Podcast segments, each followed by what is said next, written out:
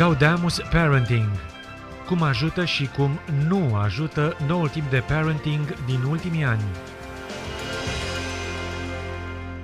Vorbim despre respect, despre comunicare, despre blândețe, vorbim despre frici, despre recompense, despre pedepse, despre limite și despre libertăți. Vorbim despre foarte multe lucruri, despre eforturile pe care părinții ar putea să le facă pentru a stabili relații echilibrate cu cei mici.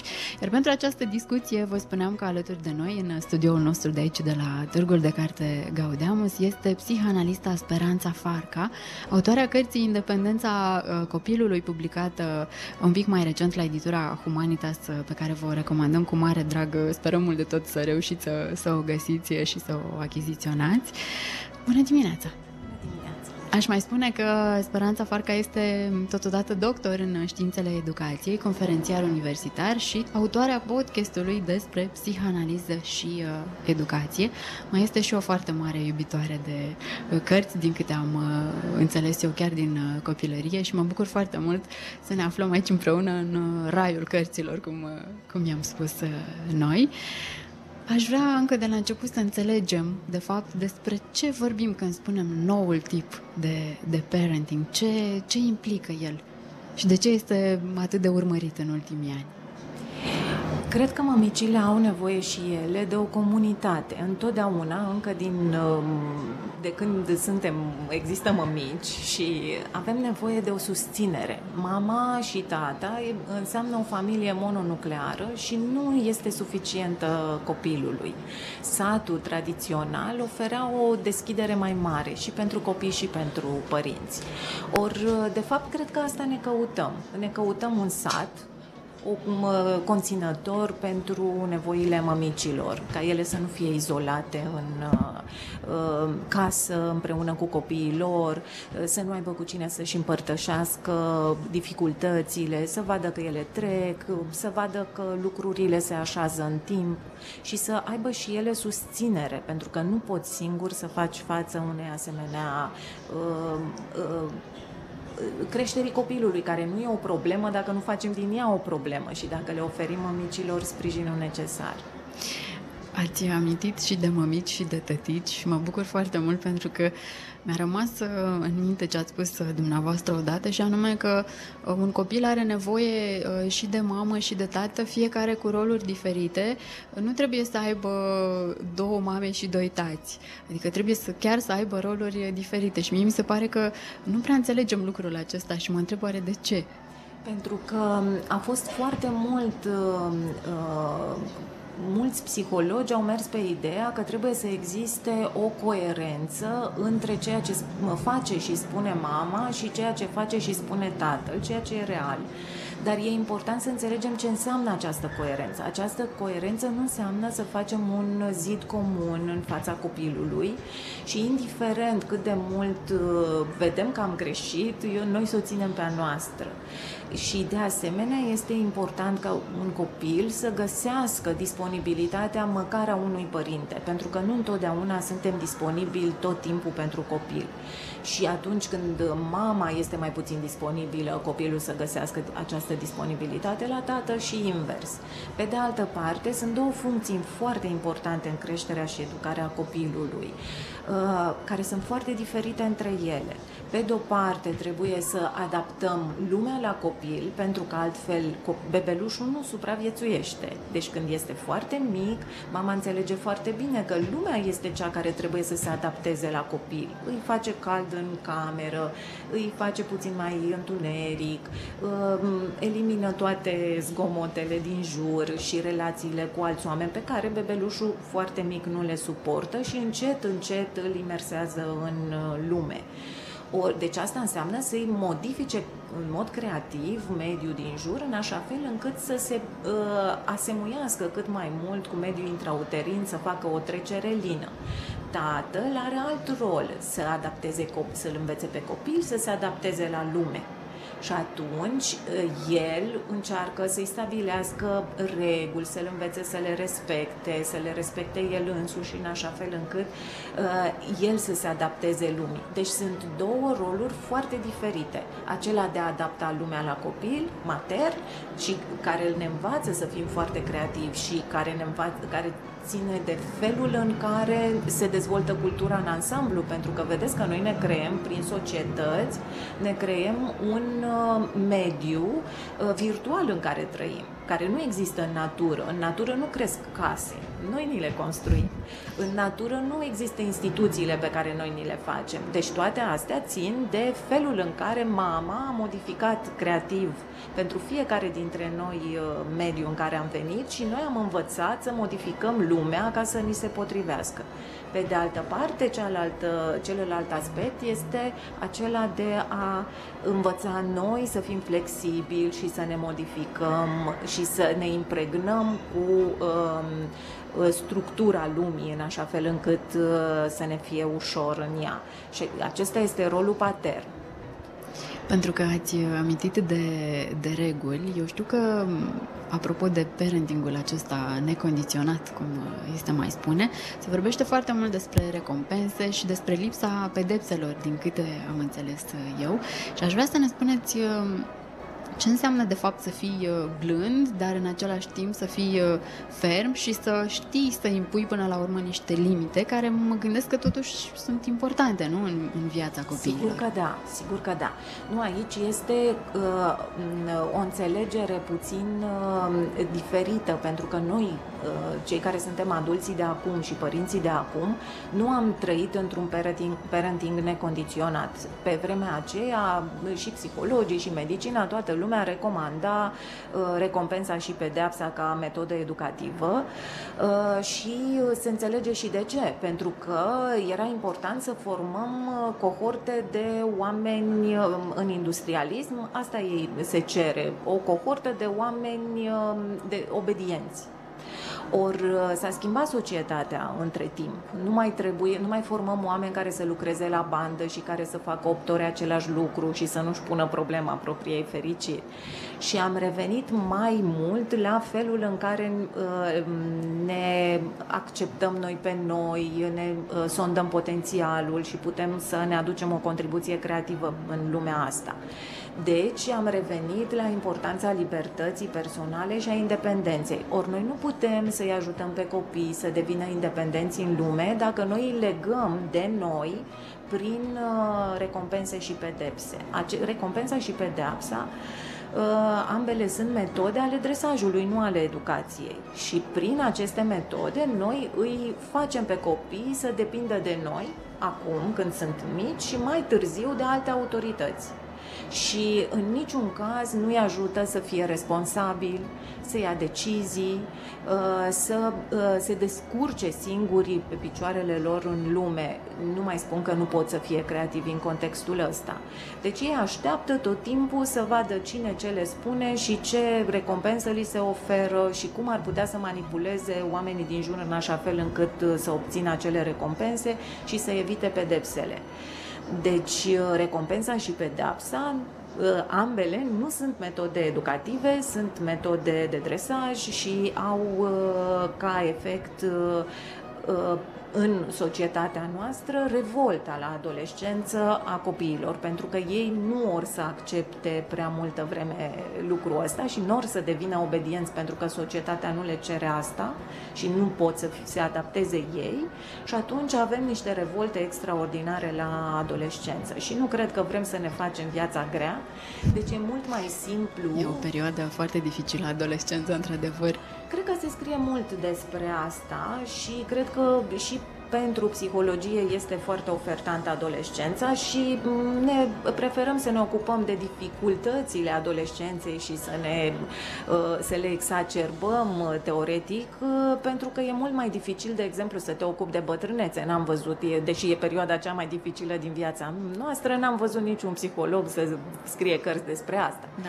Eu, chiar aș, eu chiar aștept aceste cărți, să știți, chiar mai vorbeam așa cu oameni din viața mea și îmi spuneau într-adevăr că nu ne învață nimeni cum, cum să fim, cum să ne comportăm, cum să îi percepem pe cei din jurul nostru la, la bătrânețe. Mm-hmm. Poate scrieți dumneavoastră da, această da, da, carte. Păi chiar am în plan treaba asta, dar este mult de cercetat în zona asta. Eu, ne fiind în contact cu uh, perioada aceasta foarte serios și ne trecând personal prin ea, că la fel mi s-a spus că nu scriu cărți despre adolescenți. Păi sigur, nu puteam să scriu la vremea respectivă până când nu am ajuns cu copiii mei la adolescență. Deci e important și, și experiența personală. Să revenim la uh, parenting-ul ăsta uh, condiționat.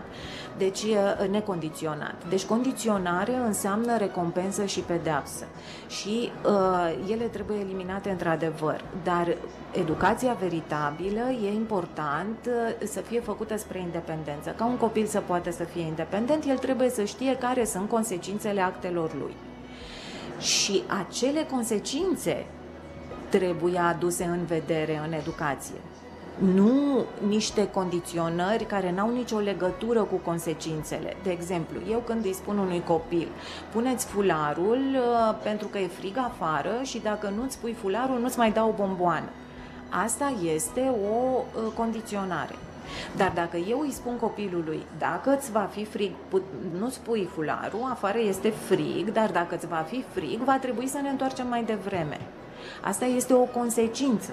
Deci e foarte important felul în care transmitem, felul, de fapt, mesajul, nu comunicarea. Felul, nu felul, ci uh, sensul mesajului. Sensul. Pentru că o consecință este o dife- dif- foarte diferită de o condiționare. Condiționarea îl, m- m- mă pune pe mine să-l ameninț pe copil cu niște lucruri care, sau să-l recompensez. Îți dau o bomboană dacă îi pui fularul. Bomboana! Și uh, nu te mai las să te duci, uh, eu știu, să te uiți la televizor. Televizorul și bomboana n-au nicio legătură uh, firească, naturală, cu fularul copilului. Deci copilul, eu în educație trebuie să-l învăț pe copil care sunt consecințele naturale și sociale ale actelor lui.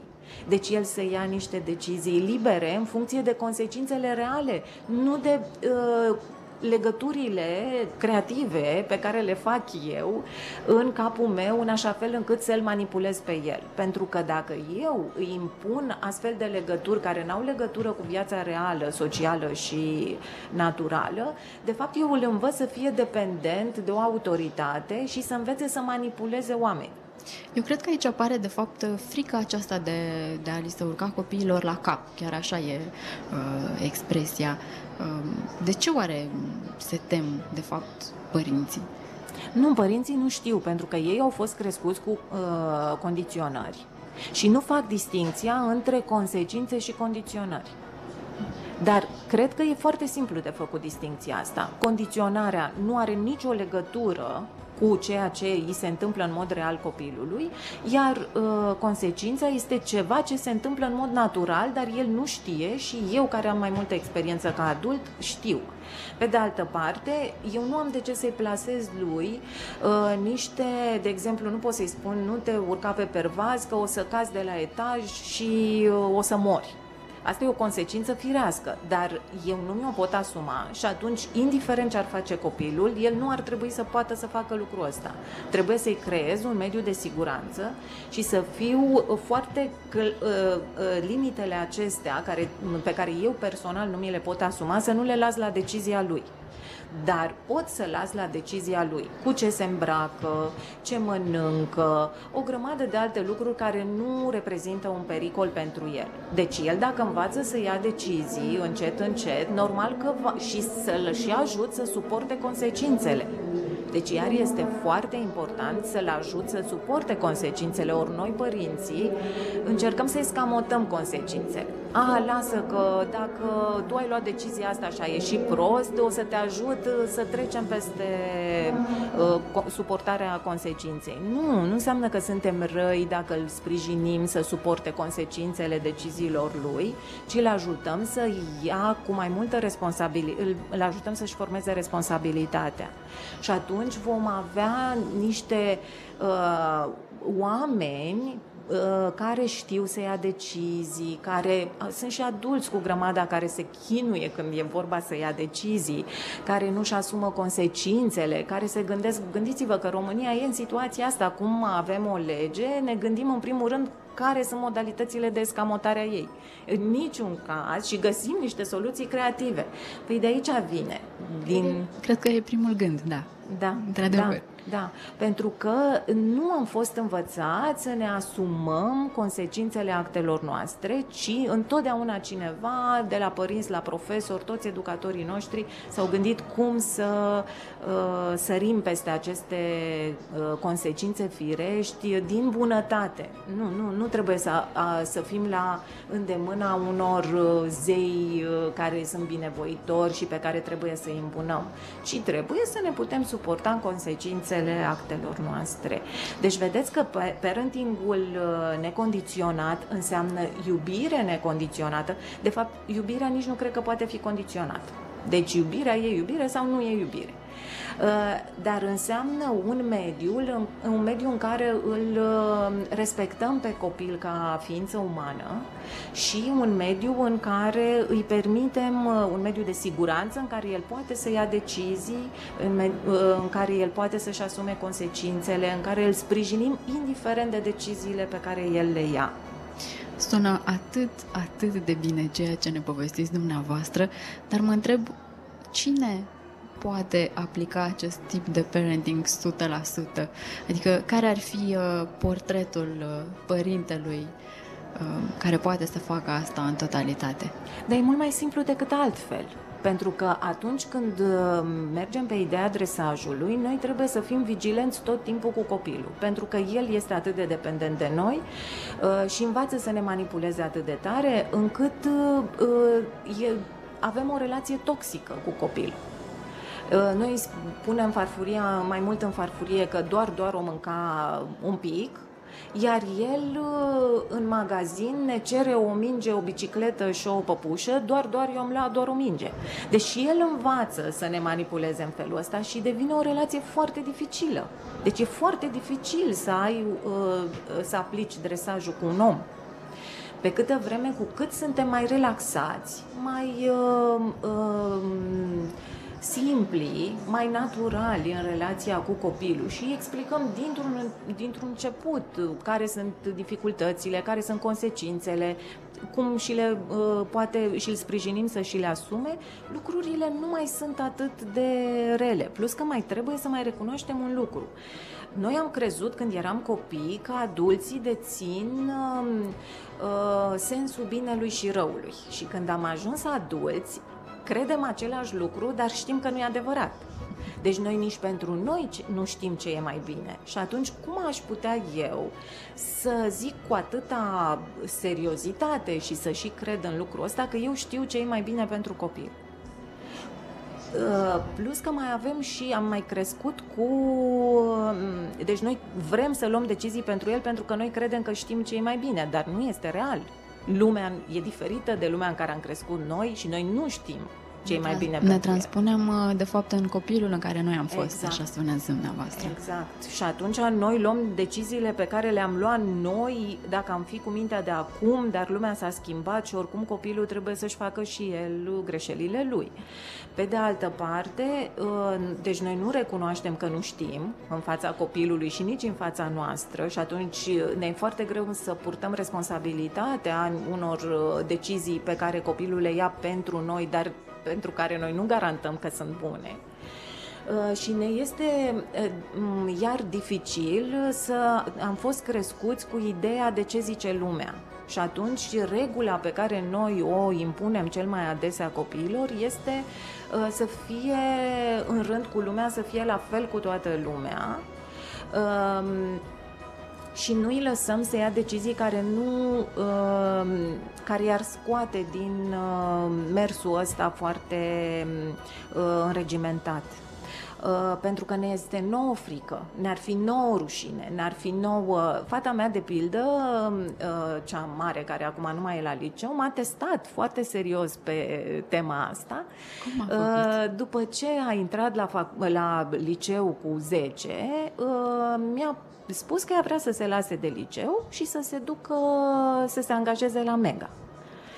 Și, cum ați reacționat? Chiar sunt foarte curioasă. Da, m-a pus chiar în situația asta să mă confrunt eu însă cu situația asta și într-adevăr m-am gândit că i-ar fi ei foarte greu și ce să fac în situația asta.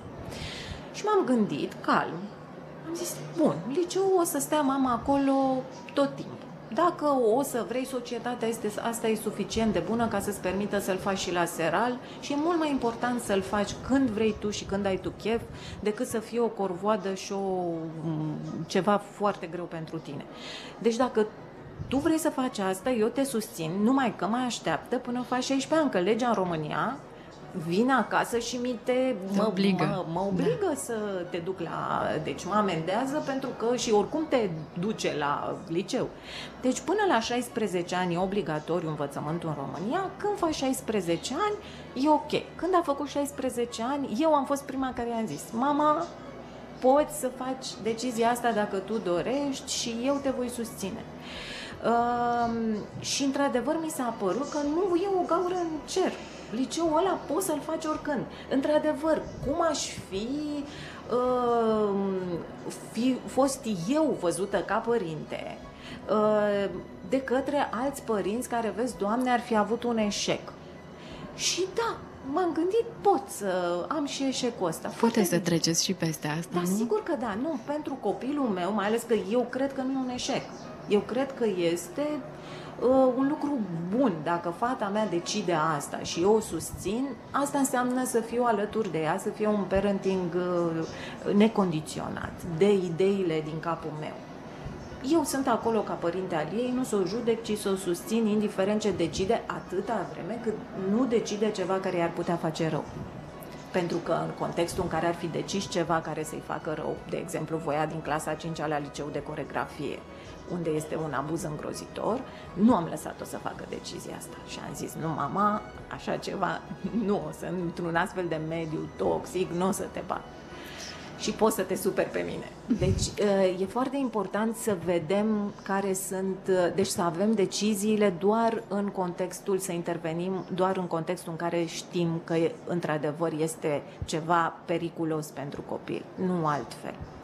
Vă mulțumim foarte, foarte mult pentru toate aceste informații. Este foarte, foarte mult de vorbit și văd că o faceți cu atât de multă plăcere. Eu sper să ne mai auzim aici în orașul nostru. Recomand ascultătorilor noștri să intre pe site-ul speranța punct farca punct ro și să citească acolo niște articole absolut minunate. Orașul vorbește cu Andra Petrariu.